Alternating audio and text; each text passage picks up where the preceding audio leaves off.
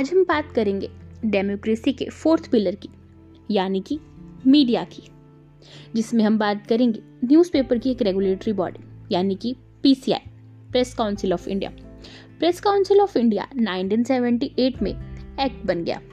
इसके अंदर ये प्रिजर्व किया जाता था कि प्रेस की फ्रीडम कैसे होगी, उसके स्टैंडर्ड्स कैसे मेंटेन होंगे। ये दोनों चीज़ों को मेंटेन करता था न्यूज़पेपर्स और न्यूज़ एजेंसीज को भी। इसको पूरे भारत की एक एक्ट बना दिया गया। इसके कुछ फ़ंक्शंस थे। ये ये देखता था कि एडिटर्स अपने स्टैंडर्ड्स कैसे मेंटेन कर रहा है जर्नलिस्ट अपने स्टैंडर्ड कैसे मेंटेन कर रहा है, और एक न्यूज़पेपर और एक न्यूज़ एजेंसीज जो जिनके अंदर वो काम करते हैं, वो कैसे अपने स्टैंडर्ड्स मेंटेन कर रही है। इनका काम होता था पब्लिक इंटरेस्ट को भी देखना, कि ये पब्लिक इंटरेस्ट पर खरे उतर पा रहे हैं कि नहीं। पीसीआई ये मेंटेन करता था कि कोई भी न्यूज़पेपर अपने एथिक्स के बाहर जाकर काम ना करे। ताकि वो एक गलत संदेश ना दे पाए। कहते हैं कि हर चीज़ के ऊपर एक रेगुलेटरी बॉडी होनी चाहिए। वैसे ही अखबारों के ऊपर प्रेस के ऊपर एक ऐसी रेगुलेटरी बॉडी बनाई गई, जो सबसे कामयाब और सबसे पहली रेगुलेटरी बॉडी रही। प्रेस काउंसिल ऑफ़ इंडिया का काम था कि वो क्रेडिबिलिटी ऑथेंटिसिटी और रिलायबिलिटी बनाए रखती थी।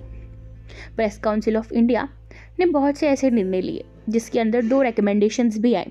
दोनों रिकमेंडेशंस के अंदर कम से कम 10 से 20 पॉइंट्स दिए गए थे, जिसमें यह देखा जाता था कि किसी भी न्यूज़पेपर पर कोई पॉलिटिकल प्रेशर ना हो, वो बायस्ड ना हो, वो मैन्युपुलेटिव खबर ना छापे, सिर्फ़ अपने सेल्फ इंटरेस्ट के लिए। और ये भी देखा जाता था कि अपने न्यूज़ के पेपर के अंदर ऐसी कोई एडवर्टाइजमेंट ना दे, जिससे एक गलत दिन नहीं दिखे, या वो कुछ गलत दर्शाए। एडवर्टाइजमेंट्स भी बहुत सोच कर ली जाती थी। उनके ऊपर किसी भी तरीके का प्रेशर अगर होता था तो एक कड़ा निर्णय लिया जाता था प्रेस काउंसिल ऑफ़ इंडिया के द्वारा। प्रेस काउंसिल ऑफ़ इंडिया की जो एक्ट थी, ये ये देखती थी कि कोई भी न्यूज़पेपर अगर कुछ गलत काम कर रहा है तो उसके ऊपर कैसे एक्शन लिया जाएगा? और इस एक्शन को सिर्फ़ प्रेस काउंसिल ऑफ़ इंडिया ही देखती है। ये किसी भी जुडिशरी कोर्ट के अंदर नहीं लड़े जाते ऐसे केस जब भी कोई कंप्लेन जाती है तो उसका निर्णय सिर्फ़ और सिर्फ़ प्रेस काउंसिल ऑफ़ इंडिया के हाथ में होता है। तो ऐसे काम करती है हमारी प्रेस काउंसिल ऑफ़ इंडिया। इसी की तरह बहुत सारी एजेंसीज हैं। पर मैंने आज वो एजेंसी डिस्कस की जो सबसे महत्वपूर्ण है और सबसे महत्वपूर्ण निर्णय लिए गए जिसके अंदर। प्रेस काउंसिल ऑफ़ इंडिया हर किसी के स्टैंडर्ड का ख्याल रखती है। ताकि वो एक रिलायबल न्यूज़पेपर या एक रिलायबल प्रेस या एक रिलायबल न्यूज़ एजेंसीज को प्रिजर्व कर पाए।